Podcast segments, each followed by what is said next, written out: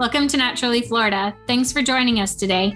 On today's episode, you're going to hear all about the green anole and the brown anole. The green anole is Lara's favorite wildlife species in Florida, and who knew there was so much to love about such a tiny little lizard? So thanks for tuning in, and we hope you enjoy the episode.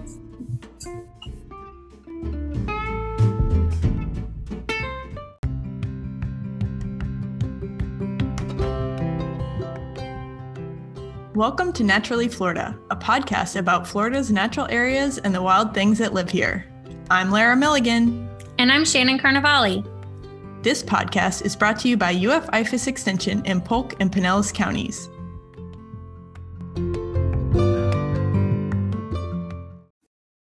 So, Lara and I were talking the other day about all the different wildlife that we have in Florida, and we were talking about what our favorite species is. And Lara had a surprising response to me. I thought it was a little surprising. So, Lara, what is it? Go ahead. What is your favorite species in Florida? Hands down, my favorite species is the green anole. I, that little tiny lizard? Yes, I just think they're the cutest lizard ever. And they're this beautiful, beautiful green. And it's the only native species of that, the anole genus, if, if you want to go there that we have in Florida. so I just think they're special and unique. And I just love the way they look at you and all the things. I had heard once that they were referred to historically as Florida's chameleon. Do they have chameleon properties? That's that's a great question, and that is often what they are referred to because they do have the ability to change colors, which is another mm. reason hmm. I think they're awesome they change colors for a variety of reasons. They can be this beautiful bright green, and then they can go kind of this light brown color. It can get a little dark, but it tends to be more of a light brown. Like a tan? And yeah, yeah, that's a great way to describe it. and they can use it to either camouflage to their background. Um, they oh. also change color in response to temperature and also just different emotions if they're defending their territory or trying to attract a mate. In general, though, they say brown is down. So, like if they're cold, they tend to be brown, or if they lost a fight, they'll oh. turn brown. I know. but yeah, it's it's a really cool feature, but it's not the they're not true chameleons, so it's kind of a misnomer there. Gotcha. It's a really cool feature that they have that um, another species, which we'll bring up in here, um, does not have the capability to do. So I think you are reading my mind, but When you said that the green anole can turn brown, my first thought is the seemingly hundreds of brown anole lizards that I have in my backyard. So, how can we tell the difference between them?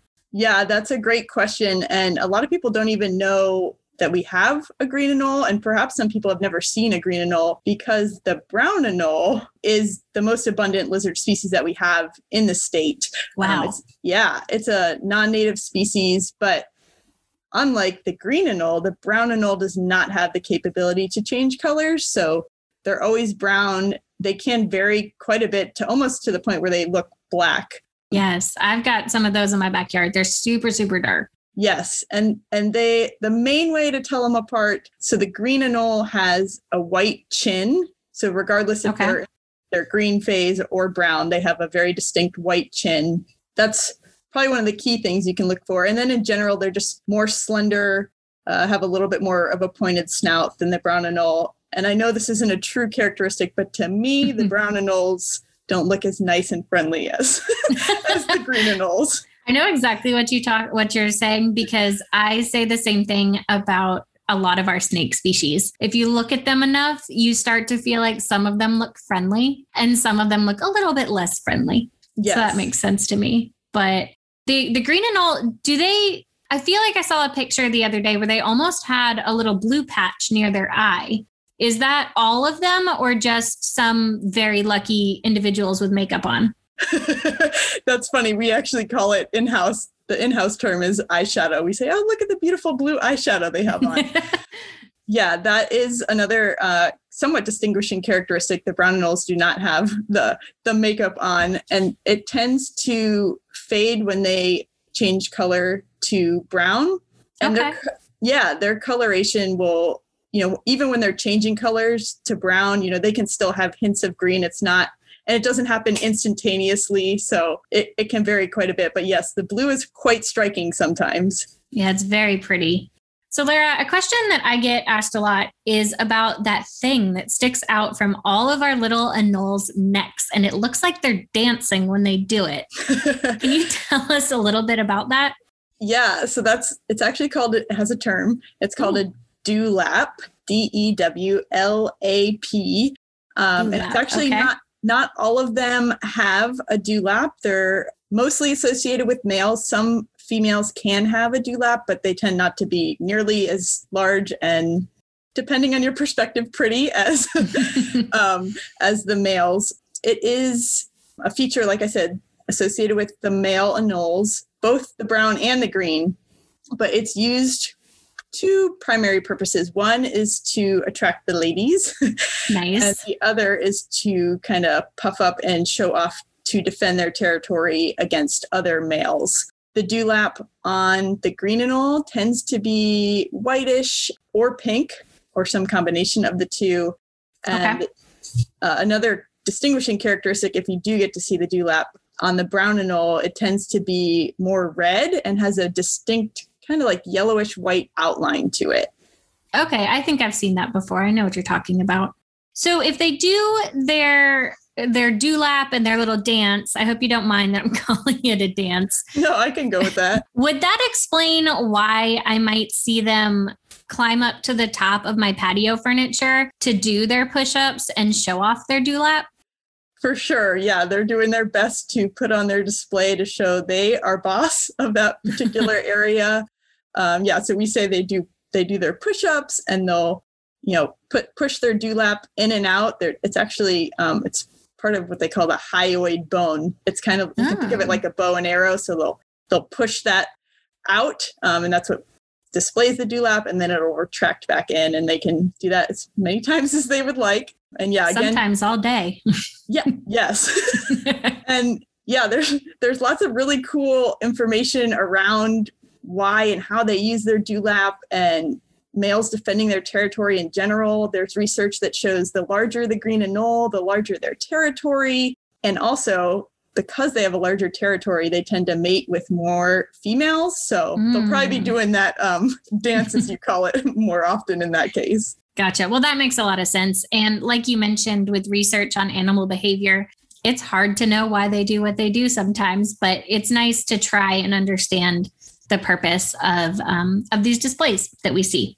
So that brings me back to something that you mentioned at the beginning of the episode, Lara.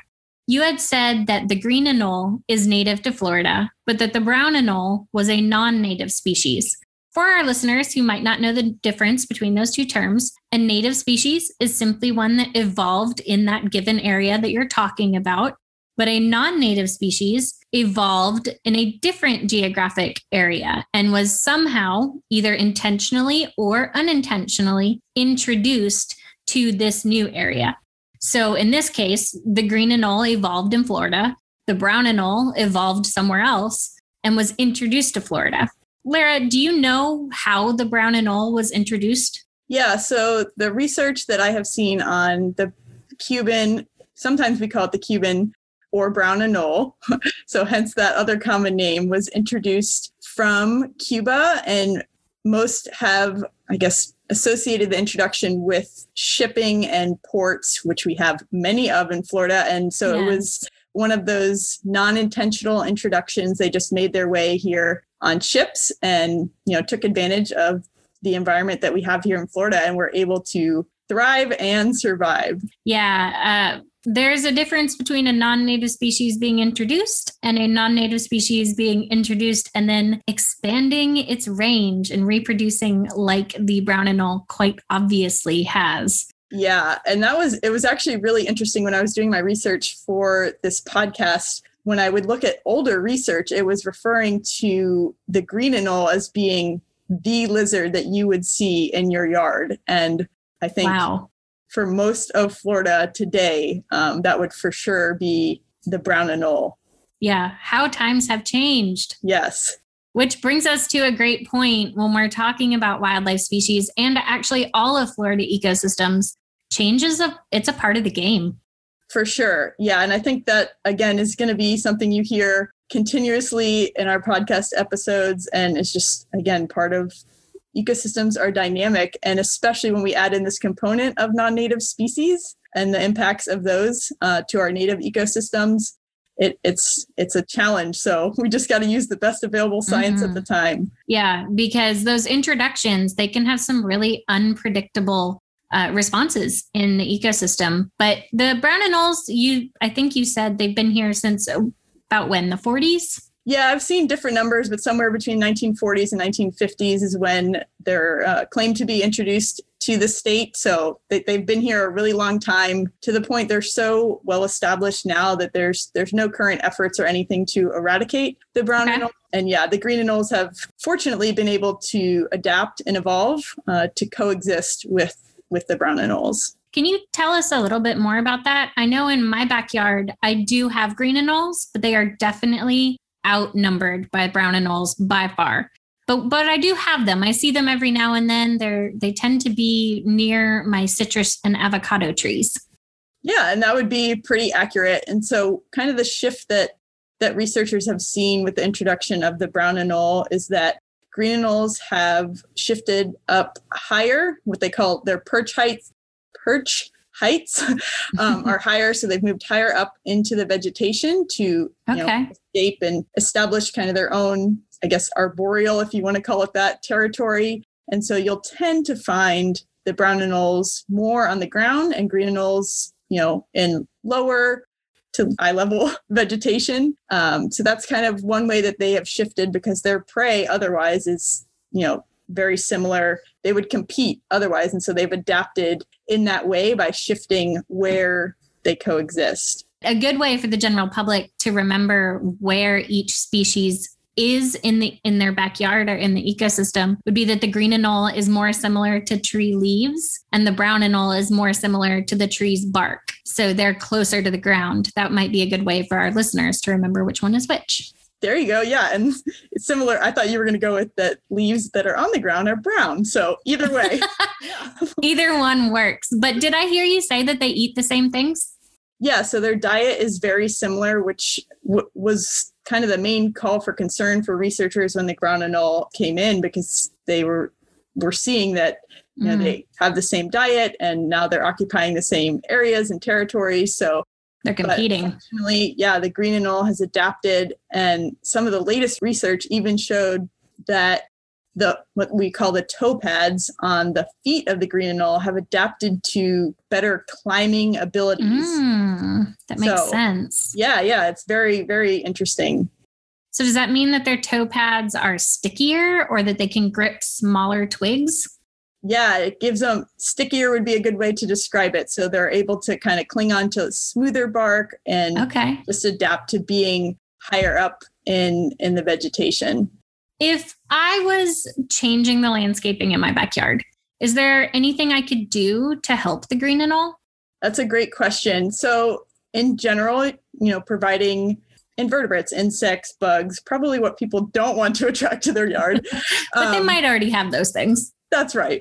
But generally speaking, denser vegetation, the research has shown that if they have kind of that seclusion and um, mm. shelter, it gives them an opportunity to hide from the brown anoles. It gives them a little more shelter and protection. And then, of course, it's going to provide that food source there as well with the insects uh, that occupy the dense vegetation. And of course, that right. the other species will take advantage of that as well. And it also sounds like having small, well, what we would call small trees or tall shrubs might also be helpful, give them that elevated area to go into as well. Yeah, yeah, definitely. We call it, you know, diversifying your vertical layering, if you will. So having different yes. heights of, of vegetation. Fortunately, or unfortunately, the brown anole and the green anole have can both adapt really well. And so, like you alluded to before, your porch furniture, um, they'll, they'll really utilize any substrate that's around to get to the elevation that they need. But obviously, if we can provide vegetation, that's not only going to benefit these species, but many others as well. That's good to hear that that there's something we can do because first of all, they're your favorite animal, but also they're just they're so cute even the brown ones, I will admit, I love watching them run around my backyard. I love the idea that they are eating the insects that I am less than thrilled to have on my porch. So I, I can see the benefits of both of the species. Yeah, they're they're beneficial pest controllers. Yes, that's a great way to put it. All natural pest control. That's right. All Maybe not all native, but right. anyway, um, so I think that that's been a great summary of the green anole and why you think it's your favorite species. Is there anything else about the green anole that you think people need to know? Yeah, I do think the fact that they are one of the few native li- lizard species that we have, especially as we continue to get more and more non-native lizards entering mm-hmm. Florida. You know, there's the number of non-native lizard species outnumbers our native species. So I think it's just, you know, they're unique. They're the only anole species that's native to Florida. They're a beautiful green. Again, it's it's kind of the way they turn their head like a little puppy dog when they look at you. So I don't know. I just yes. love them. And if I can make somebody else love them just as a result of listening to this podcast, then and it's almost it, it's exciting when you see one because they're not super common like they used to be right, like the research exactly. you found shows so when you see one there's perfect like perfectly good reason to be excited about it snap a picture of it share it on iNaturalist tell the world that we still have green anoles and that they're super cool and everyone should learn about them so with that lara is there anything else you want us to talk about before we put a wrap on this episode no, I, I think that's it. And and we'll uh, include some additional resources and links to the research that we referenced in our show notes. And I have a super short YouTube video that highlights the differences between the green anole and the brown anole. We can link in there if you're more of a visual learner. So we'll definitely be sure to include that. And uh, yeah, I look forward to our next episode. With that, I'd like to thank everyone for tuning into this episode of Naturally Florida to learn all about Lara's favorite species, the green anole.